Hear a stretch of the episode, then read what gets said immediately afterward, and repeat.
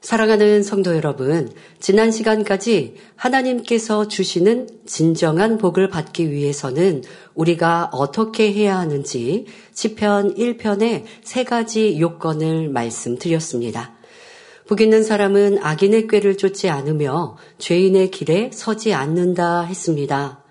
세상에서는 법을 어기는 행위가 있을 때 죄라 하지만 하나님께서는 행위적인 죄인 육체의 일뿐 아니라 마음과 생각에 품은 악도 죄라 하신다 했지요. 그리고 죄악을 버리는 것이 힘들고 어려운 것이 아니라 죄를 짓고 악을 품고 있는 것이 더 괴롭고 힘든 것임을 사울 왕과 다윗의 예를 통해 설명하였습니다. 여러분들이 이런 말씀을 들으실 때는 분명히 아이 그렇지 사울 왕은 부귀와 명예 권세를 누리고도 그 마음에 악이 있고 시기 질투 미움이 있으니까 어찌하든 다윗을 죽이려고 이렇게 쫓아다니면서 참 괴롭고 힘들었겠구나 말씀을 통해서는 이해하십니다. 그렇게 고통을 쫓아다니는 사울 왕을 피해 다니는 다윗은 육으로는 힘들었지만 그 마음 중심의 고백은 평안함을 고백하는 시편의 말씀을 우리가 들을 때에 감동이 되어지고 나는 다윗과 같은 선한 사람이 되어서 악인이 나를 괴롭혀도 어떠한 악도 나오지 않는 이러한 아름다운 주님의 마음을 이루리라 말씀을 들었습니다. 그런데 실상 내 삶에서는 어찌하셨는지 생각해 보셔야죠. 누가 나에게 악을 쫓아 나오면 내 마음에 여전히 악이 드러나고 있는데 그 악을 팔하여서 죄로 나오지 않으면 그나마 다행인데 마음에 있는 미움을 또 질투를 겉으로 수근수근함으로 또 상대를 뾰족 눈으로 쳐다보는 이런 죄로 나오고 있을 때 여러분 분명 평하지, 평안하지 않으세요. 세상 사람은 그래야 평안합니다. 죄를 지어야 평안해요. 미움이 마음 안에 있어도 미움인데 그 미움을 행위적으로 나타나지 않으면요. 이게 괴로워서 그래서 세상 말로 일명 화병 난다. 라고 말하는 것처럼 마음에 이제 이 미움이 겉으로 화로 분출하지 않으면요. 괴로워하죠. 그러나 진리를 들은 하나님의 자녀들은 가지고만 있어도 괴로움을 느끼니 이 괴로움의 근본인 죄악을 신속히 벗어 버립시다. 그리야 할때 하나님께서 우리를 진정 사랑해 주시고 참된 복을 주신다 말씀드렸습니다. 또 복 있는 사람은 교만하지 않다 말씀했습니다. 남을 무시하고 업신여기는 교만뿐 아니라 상대를 섬기지 못하는 것도 고쳐야 합니다. 예수님께서 죄인된 인류를 위해 친히 섬기시고 낮아지심과 같이 우리도 모든 사람을 섬기고 귀히 여기는 선한 사람이 될 때 하늘에서나 이 땅에서도 높임을 받을 수 있는 것입니다. 네 번째로 복 있는 사람은 오직 여호와의 율법을 즐거워하여 그 율법을 주야로 즉 밤낮 묵상하는 자입니다. 여기서 여호와의 율법이란 66권 성경 말씀 전체를 말합니다. 율법 하니까 구약의 말씀만 아닙니다. 구약, 신약, 이 66권 성경 전체의 말씀입니다.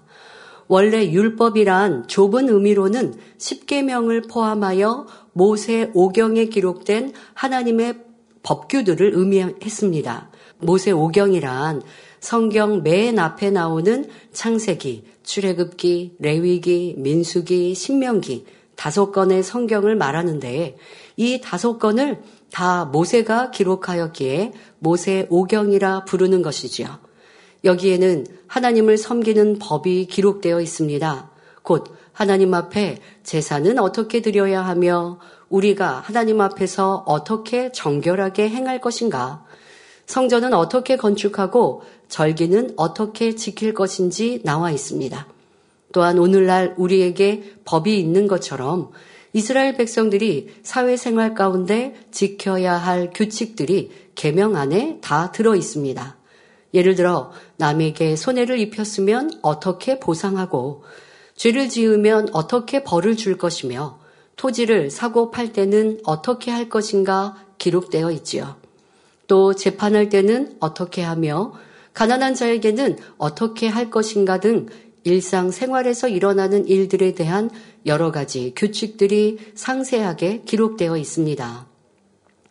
율법 학자들에 의하면 이 모든 법규들을 낱낱이 나눠보면 총 613가지가 있다고 합니다. 그런데 본문에서 말하는 여호와의 율법은 모세 오경의 법규들만이 아니라 66권 성경 전체를 다 칭하고 있지요. 성경에는 이스라엘 역사에 대해 기록하거나 예수님이나 사도들의 행적을 기록한 역사서가 있습니다. 자, 여러분, 모세 오경은 분명 율법을 기록하고 있습니다.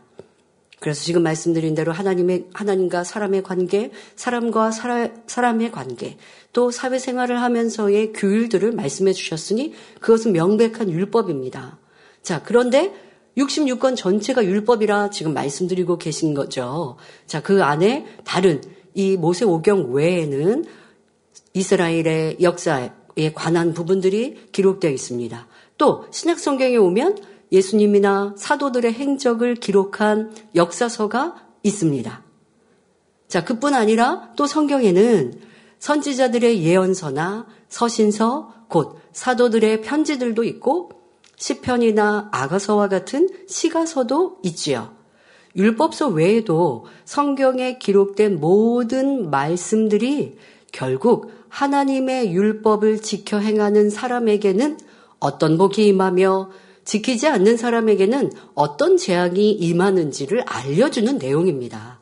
그러니까 성경의 맨 앞에 있는 모세 오경. 자, 이것은 우리가 규율들에 대해서, 근데 꼭 규율만이 아니죠. 이스라엘이 출애굽하였고, 또 인간 내 시조부터 이렇게 기록하고 있는 말씀입니다만은, 그렇게 율례와 율법만의 기록만이 아니라 뒤에 이어지는 모든 말씀들이 하나님의 말씀을 어떻게 지켜 행하면 복을 받는지, 그렇지 않으면 어떠한 저주를 받는지에 대해서 구체적인 우리의 삶, 또 이스라엘 역사를 통하여 충분히 이해하고 느낄 수 있는 교훈이 담겨 있다는 겁니다.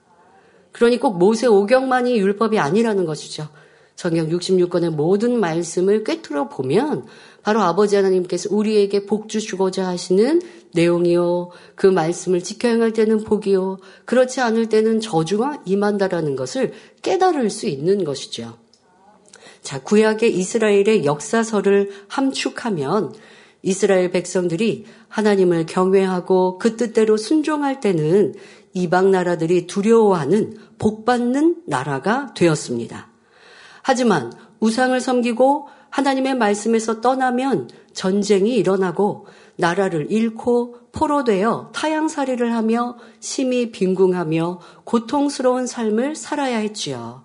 여러분 성경 읽기를 하면서 이러한 것들을 깨우치시고 읽으셨어야 합니다. 우리 작년 성도님 중에는 어떤 영어 권사님은요, 1월 중에요, 저 이독했습니다 하시더라고요. 야, 너무 부럽더라고요. 대단하시다. 그분은 당연히 이 목자님 저서 읽기 할 때도요, 뭐 한 번 읽지 않으세요. 몇 번 반복해서 읽으시거든요.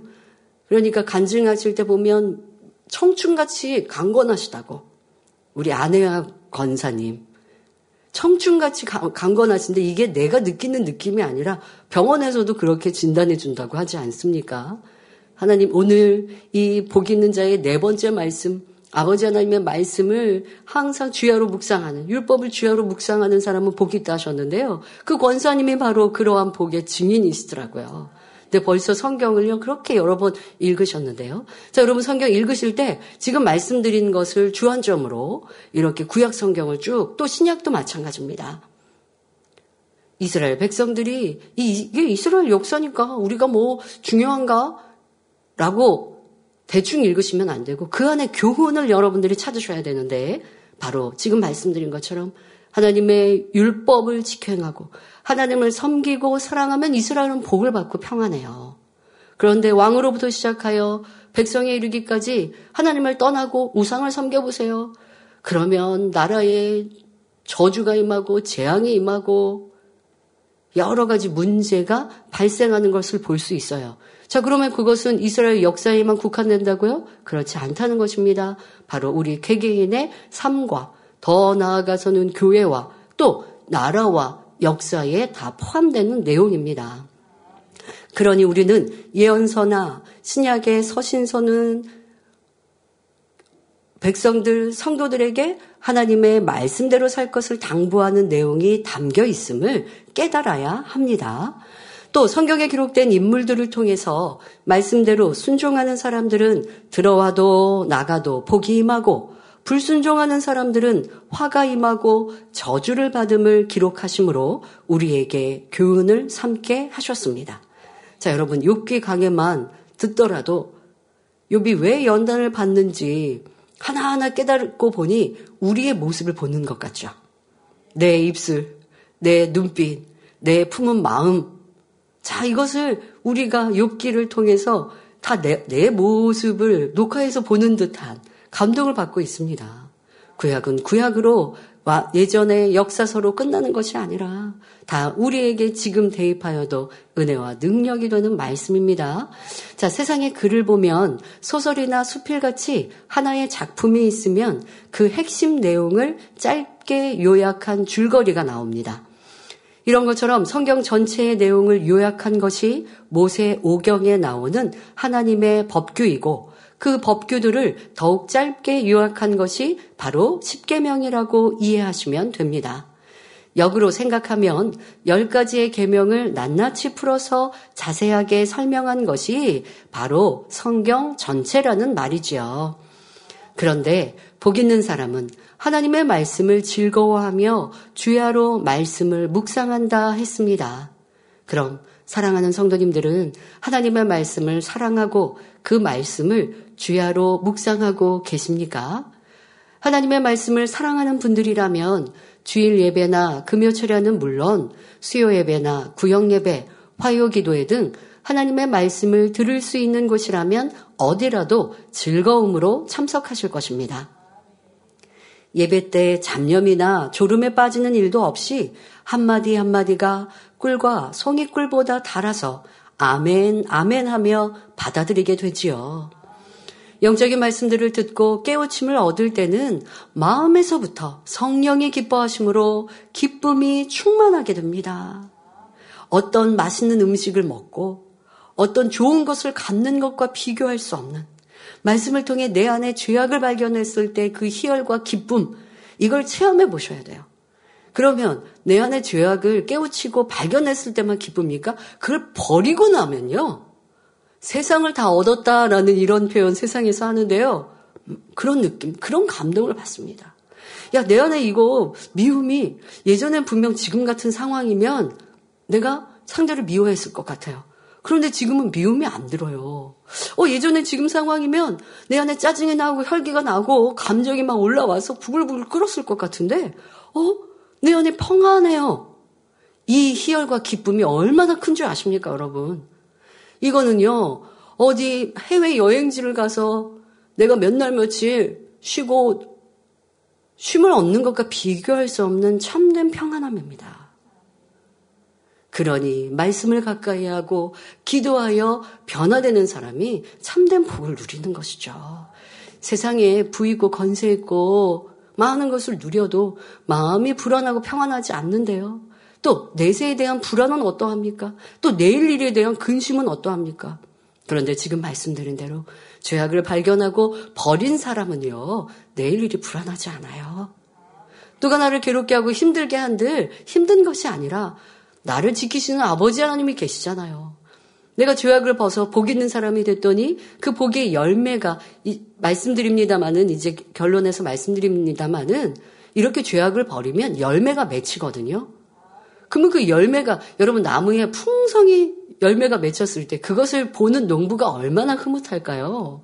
그러면 또 그 열매를 따먹었을 때에 내 몸에 비타민이 또 내 몸에 영양분이 들어오고 또 무엇보다 농부가 그 탐스럽게 맺힌 열매를 볼 때에 지금까지 수고가 다 사라지는데요. 여러분 이 죄악을 발견하고 벗었을 때 아버지 하나님이 그런 힘과 기쁨과 위로를 주십니다. 이게 얼마나 큰 복인지 참된 복인지 우리 만민의 성도님들 느껴보셨을 거예요 분명. 크거나 작게나 왜 내가 육체의 일도 버렸을 테니까 육체의 일을 버렸는데 그때 희열과 기쁨, 와, 할 수 있구나. 얼마나 행복했어요. 그러면 다음에는 또 육신의 일 도전해서 버려야죠. 육신의 일도 내가 쉬운 거는 버리고 어려운 거는 나중에 뒤로 아니에요. 제일 어려운 걸 공략해야 돼요, 여러분. 그거 버리면 나머지 잔뿌리가 딸려 올라와서 더 쉽게 나머지 육신의 일 버리거든요. 그런데 신앙의 행복과 기쁨을 누려놓고 육신의 일 버리는 게 힘들고 어렵다고 내일로 미루고 있으니 불안하고 힘들고 괴롭고 하나님의 참된 복을 누리지 못하죠. 참된 복을 누리는 여러분 되십시오. 말씀을 통해 나를 발견하는 것도 기쁨이요 즐거움이나 또 발견하여 온전히 변화되는 우리가 되어집시다. 말씀 가운데 자신의 부족함을 발견할 때는 그로 인해 더욱 온전하게 변화될 수 있으니 즐겁고 행복합니다. 혼자 있을 때도 시간 나는 대로 성경을 읽으며 특별히 중요한 구절이나 은혜로운 구절들은 열심히 암송하게 되지요. 또한 듣고 읽는 것으로 끝나는 것이 아니라 말씀을 되새겨서 명심하며 항상 묵상함으로 자신의 마음에 온전히 이루게 됩니다. 이렇게 하는 것이 진정한 복이라는 것입니다. 그러하기에 목자님은 우리에게 하루에 한 장 이상 성경을 읽고 한 절씩 암송하도록 주보에 기록해 주셨지요. 주야로 곧 밤낮 하나님의 말씀을 묵상하는 자가 복이 있기 때문에 이렇게 해 주신 것입니다. 열심히 말씀을 읽고 들으며 마음의 양식 삼고 그 말씀을 이루기 위해 불같이 기도하기를 쉬지 않으면 늘 마음으로 하나님과 교통하게 됩니다. 왜요? 말씀은 곧 하나님이시잖아요. 말씀이 내 안에 있어요. 그러니 하나님과 교통하는 것이 더 수월해지는 것입니다. 그러나 말씀이 내 안에 있는 게 아니라 머리에 있을 때는 하나님과 교통할 수 없어요. 그냥 육으로만 지식적으로만 알고 그 지식적으로만 남을 평가하고 있습니다. 그거는 마음에 있는 사람이 아닙니다. 마음에 있는 사람은 그 말씀으로 나 자신을 변화시키죠. 이것이 진정 마음에 말씀이 있는 사람. 그런 사람은 하나님과 성령님과 교통하는 삶을 살 수 있습니다. 이런 사람은 시편 119편 105절에 주의 말씀은 내 발의 등이요 내 길에 빛이니라 하신 대로 그 말씀이 여러분을 생명으로 복된 길로 인도합니다. 복된 길 바로 하나님의 말씀을 통해 악인의 꾀는 무엇이며 죄가 무엇인지 오만한 것은 어떤 것인지를 알려주십니다.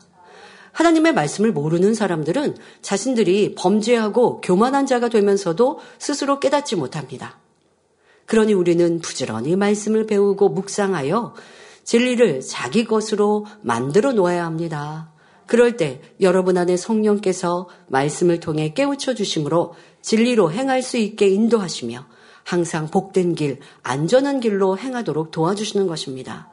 여러분, 말씀이 우리 안에 없으면 참 불안한 신앙생활을 하고 있, 있는 것입니다. 왜요? 누가 엉뚱한 말로 나를 미혹해 와요. 그런데, 어, 그런가?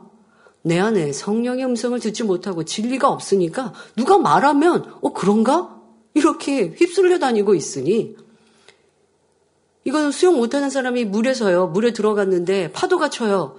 그러면 그런 사람은요 계속 물 먹어요.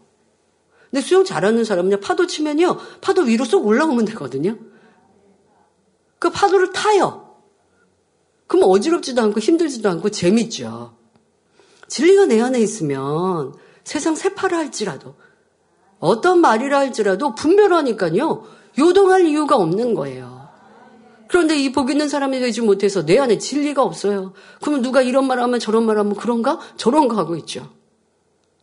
누가 판단하고 정지하면 내 안에 떠오르는 것이 하나님은 열매로 나무를 평가라고 하셨는데 열매가 뭔가 어떤 사람은 선한 말을 하고 용서하고 이해하고 사랑하고 구제하고 베풉니다. 그런데 나한테 말을 전하는 사람은 맨날 아, 나쁜 말만 전해요. 수근수근하고 있어요. 그리고 그 행함을 보고 그 삶을 보면 짜증하고 불평하고 원망하고 누가 나보다 좀 나으면 평가하고 있고 이거를 분별할 수 있는 것이 진리가 내 안에 있기 때문인데 아무리 예배 시간에 예배를 해도 마음 안에 진리를 두지 않으면 이렇게 누가 미혹을 하고 누가 악한 말을 하면 그런가 저런가 하고 있으니 요동하고 있고 그러니 너무나 쉽게 넘어지고 시험 들고 있죠. 이런 사람은 믿음이 성장할 수가 없습니다.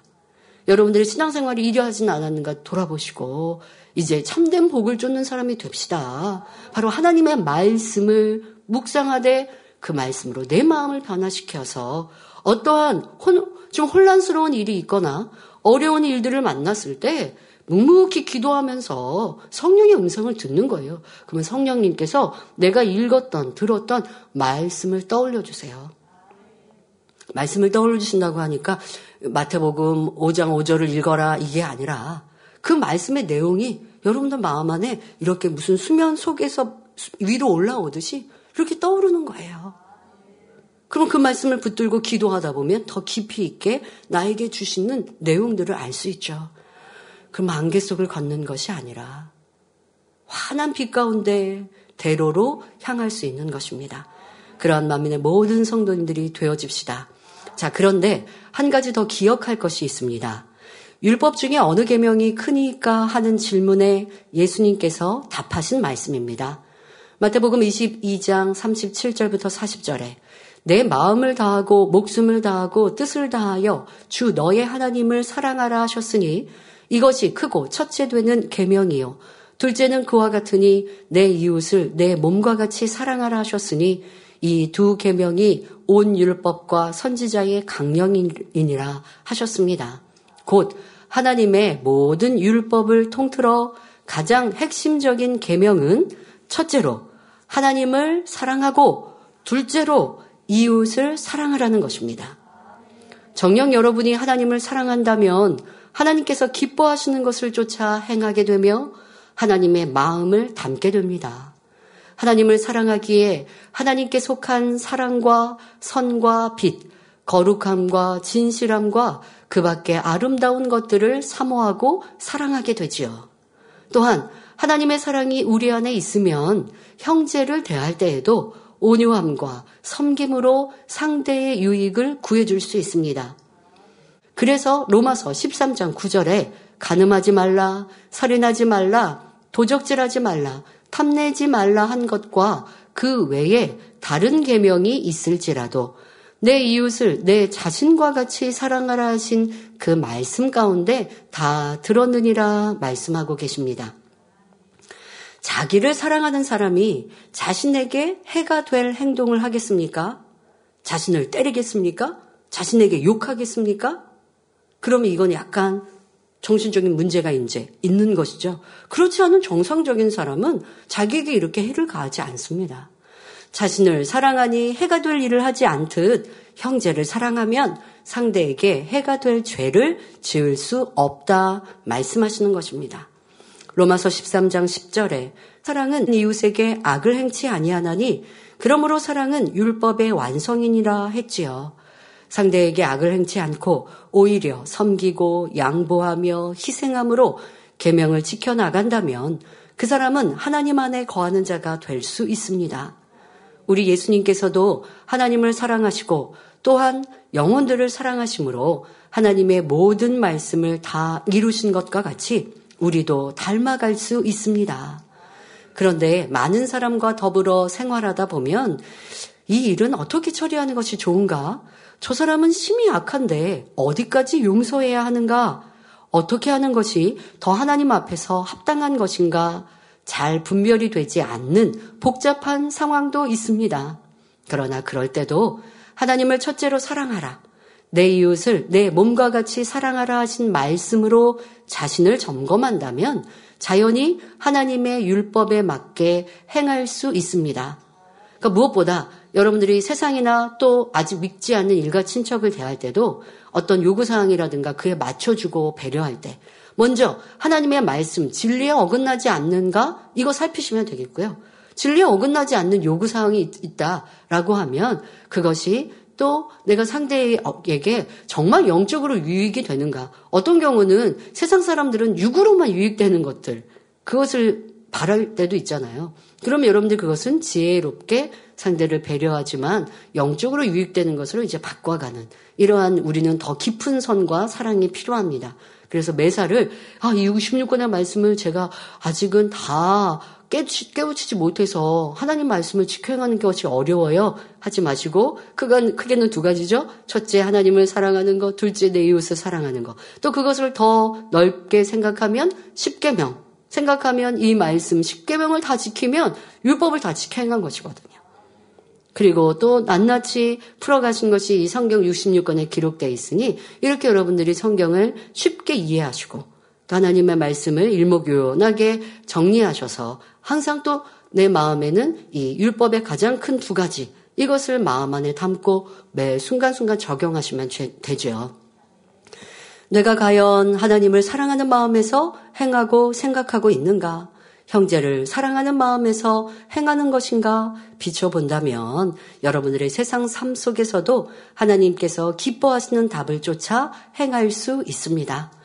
그런 사람은 하나님도 사랑하시어 그 삶과 삶의 형통함과 사랑의 증거를 보여주십니다. 사랑하는 성도 여러분, 복 있는 사람은 악인의 길을 쫓지 않고 죄인의 길에 서지 않으며 오만한 자의 자리에 앉지 않는 사람이라 했습니다. 또한 여호와의 율법을 즐거워하여 주야로 묵상하는 사람이라 했지요. 그러면 이러한 사람은 과연 어떤 복을 받는 것일까요? 본문 3절에 저는 시냇가에 심은 나무가 시절을 쫓아 과실을 맺으며 그 잎사귀가 마르지 아니함 같으니 그 행사가 다 형통하리로다 했습니다.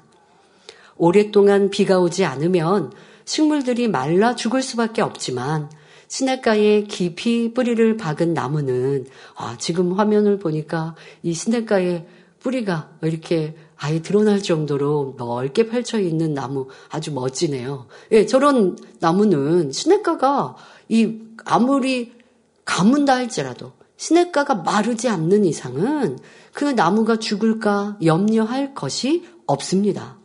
시내가 마르지 않는 한 나무는 그 물과 영양분을 흡수하여 살 수 있고 잎사귀도 마르지 않으며 계절을 따라 탐스러운 열매를 맺을 수 있습니다. 여기서 시내가라는 말은 축복의 근원을 말합니다. 예레미야 17장 13절에 생수의 근원이신 여호와라 말씀한 대로 우리 하나님을 의미하죠. 우리가 시냇가에 심기운 나무와 같이 복을 받으려면 만복의 근원이신 하나님 안에 거해야 한다는 것입니다. 또한 길이요, 진리요, 생명이신 예수 그리스도 안에 거해야 하지요.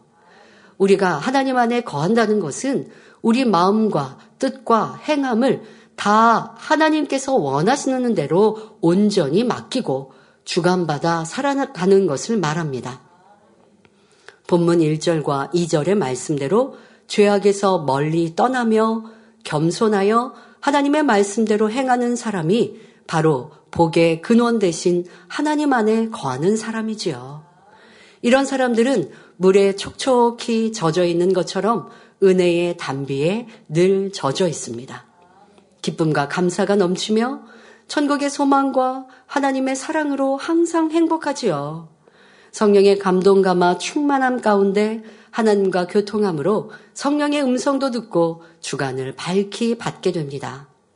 그러면 시냇가에 심은 나무는 잎과 열매가 풍성하게 되는데 복 있는 사람이 맺는 열매는 무엇일까요? 자, 여러분들이 이제 설명할 말씀을 듣기 전에, 야, 복 있는 사람은 열매도 맺히는데 그 열매는 물질의 축복, 건강의 축복, 자녀의 복, 아, 어떠한 열매가 맺힐까 한번 생각해 보십시오. 자, 생각하셨죠? 이제 어떤 열매가 맺는지 말씀드리겠습니다. 그 열매는 바로 성령의 아홉 가지 열매입니다. 또한 모든 착함과 의로움과 진실함으로 빛의 열매를 맺게 되며 팔복의 열매, 사랑장의 열매를 맺게 되지요.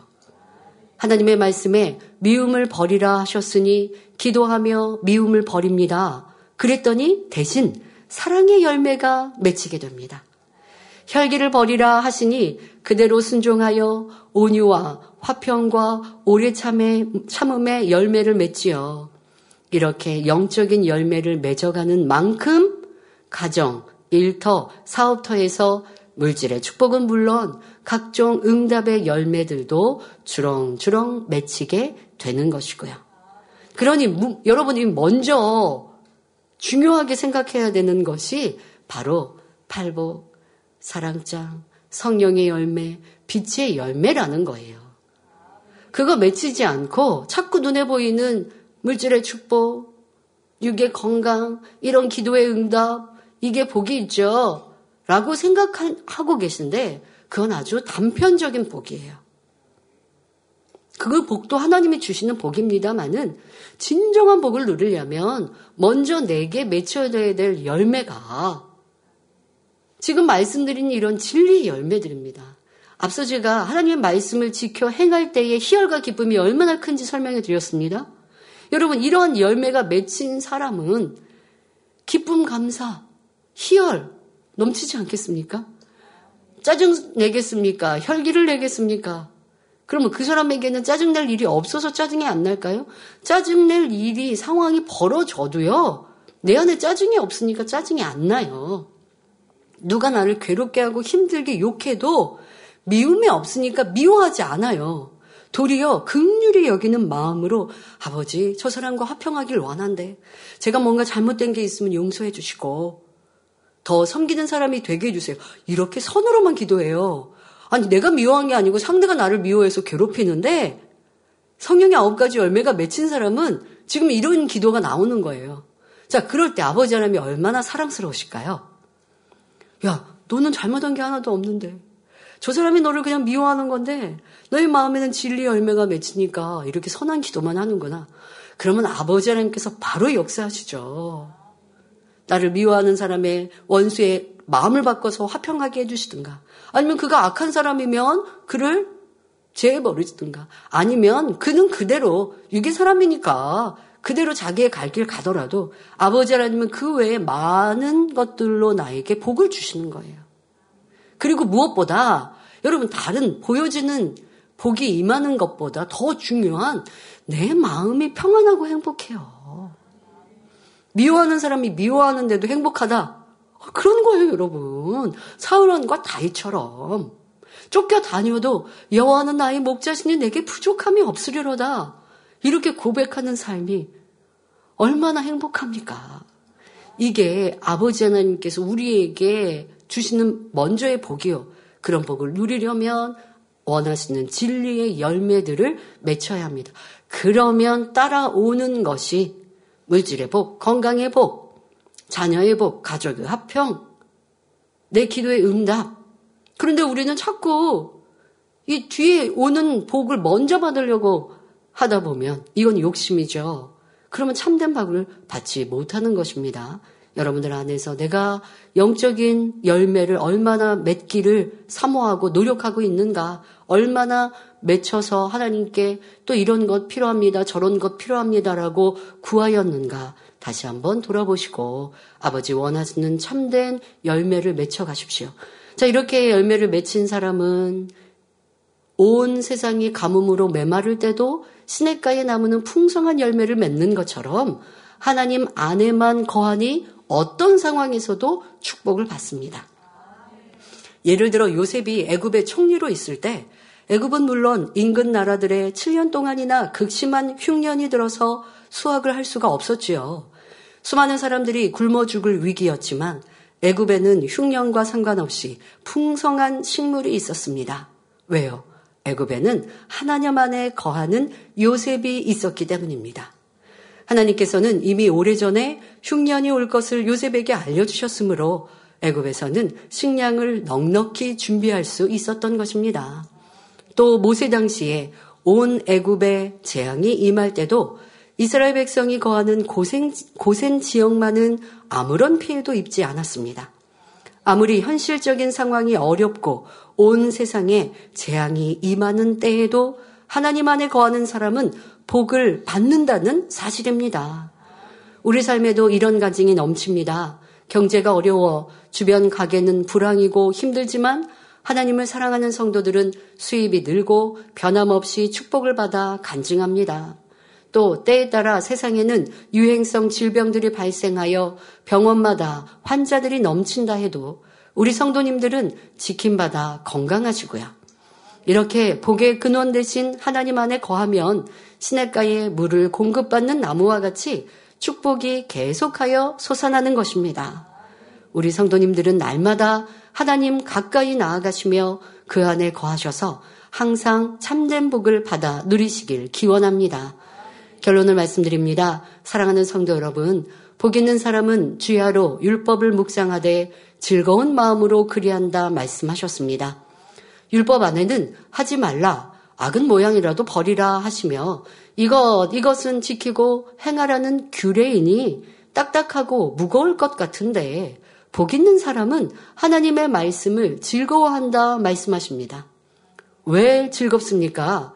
전지 전능하신 하나님, 천지 만물의 창조주이신 하나님, 인생의 생사화복을 주관하시는 하나님의 뜻을 아는 것이니 즐거운 일이요, 축복이지요. 세상에서는 든든한 백이 있기를 바랍니다. 뭐, 그, 꼭 뭐 내가 아부에서뿐만이 아니라, 아니, 내 가족 일가 친척에 힘이나 지식 있는 사람이 있으면 도움을 받을 수 있잖아요. 내 지인이 어떤 나에게 도움을 줄 수 있는 이런 사람들이 있기를. 그래서 그런 사람 관계를 잘 만들고 유지하는 것도 세상을 사는 지혜라고 합니다. 자, 그런데 천지 만물의 주제이신 아버지 하나님이 나의 뒤에 딱 받치고 계신다면 이 얼마나 든든합니까? 그 하나님의 마음과 뜻을 알고 그 하나님과 가까워질 수 있는 방법이 바로 성경 안에 있으니 하나님의 말씀을 주야로 묵상하고 또 알기만 하면 소용이 없죠. 하나님께 가까이 나아가는 방법은 바로 이 말씀대로 지켜 행하는 것이니 내가 이 하나님의 말씀을 읽고 듣고 하나님이 기뻐하시는 것은 행하고 싫어하는 것은 버리고 그러면 점점점 하나님께로 가까이 간단 말이에요. 자, 이게 얼마나 행복한 길인가라고 지금 말씀하고 있는 것입니다. 또 이 성경 안에는 어떻게 하면 복이 많은지, 어떻게 하면 화가 임하지 않고 형통한지, 어떻게 하면 질병에서 노인받고 강건한 삶을 살 수 있는지, 어떻게 하면 부요해지고 높아질 수 있는지 알 수 있는데, 이보다 흥미롭고 복된 것이 어디 있습니까? 세상에서도 많은 책과 많은 강연이 있습니다. 부자 되고 싶은 사람은 부자 되는 법, 날씬한 몸을 가지고 싶으면 다이어트 비법 등 자신이 소원하는 것에 관심을 갖고 시간과 물질을 투자하지요. 누군가의 성공의 노하우나 경험담을 통해 자신도 그렇게 되기를 바라기 때문입니다. 그런데 성경, 하나님 말씀 안에는 부, 명예, 권세, 건강, 마음의 평안과 행복해지는 방법이 다 기록되어 있습니다. 그러니 진정 믿음이 있고 지혜로운 성도라면 즐겁고 재미있게 하나님의 말씀을 가까이 합니다. 우리 목자님은 그런 삶을 사셨지요. 초신자 때부터 그리하셨습니다. 7년의 병상에서 누구도 고쳐줄 수 없고 도와줄 수 없을 때 하나님께서 단번에 치료해 주심으로 살아계신 하나님을 만났습니다. 너무나 고마우신 하나님. 그런데 하나님의 뜻과 명령이 기록된 것이 성경이라는 것을 알게 되니 성경 읽기를 힘쓰셨지요. 그 성경을 읽다 보니 축복받는 길이 기록되었습니다. 자, 그런데 이 축복받는 길도 길이고, 당기자면 먼저 중요하게 생각하신 게 하라, 하지 말라, 지키라, 버리라. 우리는 이렇게 오랫동안 신앙생활에도 당인자님이 가르쳐 주셔야 깨우쳤는데 목자님께서는 성경을 읽으시면서 이걸 바로 깨우치신 거예요. 아, 성경은 이런 것들이 기록되어 있구나. 이게 하나님의 뜻이구나. 하나님은 뭘 기뻐하시는지, 뭘 싫어하시고 미워하시는지, 그리고 그거를 기록해서 그대로 지켜 행하시니 하나님의 사랑을 받을 수밖에 없었죠. 또한 그뿐만 아니라 성경을 읽다 보니 축복받는 길도 기록되어 있더라는 것입니다. 7년의 병상에서 치료는 받았지만 병중에 쌓인 부채는 부부가 함께 힘써 벌어도 이자 갚기도 힘든 가난한 상황이었습니다. 이때 하나님의 말씀이 축복의 길로 인도하는 지침서가 되었지요. 바로 말라기 3장 10절에 망군의 여호와가 이르노라 너희의 온전한 11조를 창고에 들여 나의 집에 양식이 있게 하고 그것으로 나를 시험하여 내가 하늘 문을 열고 너희에게 복을 쌓을 곳이 없도록 붙지 아니하나 보라 기록되어 있습니다. 온전한 11조를 통해 천지 만물의 주인이신 하나님이 하늘 문을 열고 복을 주시되 쌓을 곳이 없도록 축복하신다는 말씀을 읽으니 너무도 행복하셨지요. 가난에서 벗어나 복받는 사람이 될 수 있는 길을 알았으니 말입니다. 이 말씀을 그대로 믿으신 목자님은 그대로 순종하셨습니다.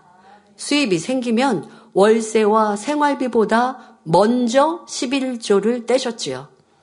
그렇게 헌금을 먼저 제하고 나니 생활비가 부족하고 쪼들리는 것도 같았습니다. 그러나 그냥 믿음으로 행하셨습니다. 그랬더니 짧은 시간이 지나 축복해 주셔서 그 많던 부채도 갚고 도리어 구제하는 가정이 되게 하셨고 그 믿음의 행함으로 큰 축복을 받으셨지요. 여러분도 힘써 하나님의 말씀을 듣고 순종하시기 바랍니다. 그럴 때 성경에 기록된 모든 복의 주인공이 될 수 있습니다. 그리하여 세상 사람에게도 하나님을 믿는 것은 힘든 것이 아니라 즐겁고 행복한 기름을 알리는 복된 성도님들이 다 되시기를 주님의 이름으로 축원합니다. 할렐루야 전능하신 사랑의 아버지 하나님 이 시간 기도받는 모든 성도님들 위해 안수하여 주옵소서 GCN 방송 시청자들이 인터넷과 화상을 통해 기도받는 지교회와 지성전 그리고 전 세계 하나님의 자녀들 위에도 시공간을 초월하여 역사하여 주시기를 원합니다. 믿어지는 믿음을 주시고 부정적인 생각과 의심의 세력을 물리쳐 주옵시며 모든 시험 환란도 물리쳐 주옵소서. 머리부터 발끝까지 오장육부 뼈 마디마디 온몸의 신경 조직 세포 등 아픈 곳마다 성령의 불로 불로 태우시고 근본의 빛으로 역사하여 주옵소서. 예수 그리스도의 이름으로 명하노니 원수마귀 사단 모든 질병, 균, 연약함아 물러가라. 빛이 여 임하라. 모든 불친, 난치병도 성령의 불로 태워 깨끗게 하여 주옵소서. 말라리아를 비롯한 모든 풍토병도 물리쳐 주옵소서. 감기, 기침, 열, 몸살, 독감 등 각종 유행성 질병도 다 물러가라. 어떠한 유행성 질병, 균도 틈타지 않게 지켜 주옵소서. 위암, 폐암, 간암, 유방암, 자궁암, 대장암, 피부암 등 각종 암과 에이즈, 백혈병, 뇌졸중, 고혈압, 저혈압, 심장병, 폐병, 위장병, 당뇨, 부인병, 피부병, 갑상선 질환과 모든 염증도 깨끗게 하여 주옵소서. 소아마비, 중풍, 관절염, 디스크도 온전케 하여 주옵소서. 요통, 두통, 신경통을 비롯한 모든 통증은 사라질지어다. 간질, 자폐증, 우울증, 조울증, 노이로제 등 모든 정신 질환도 물러가라. 모든 마비된 것도 풀어지고 일어나 걷고 뛸지어다.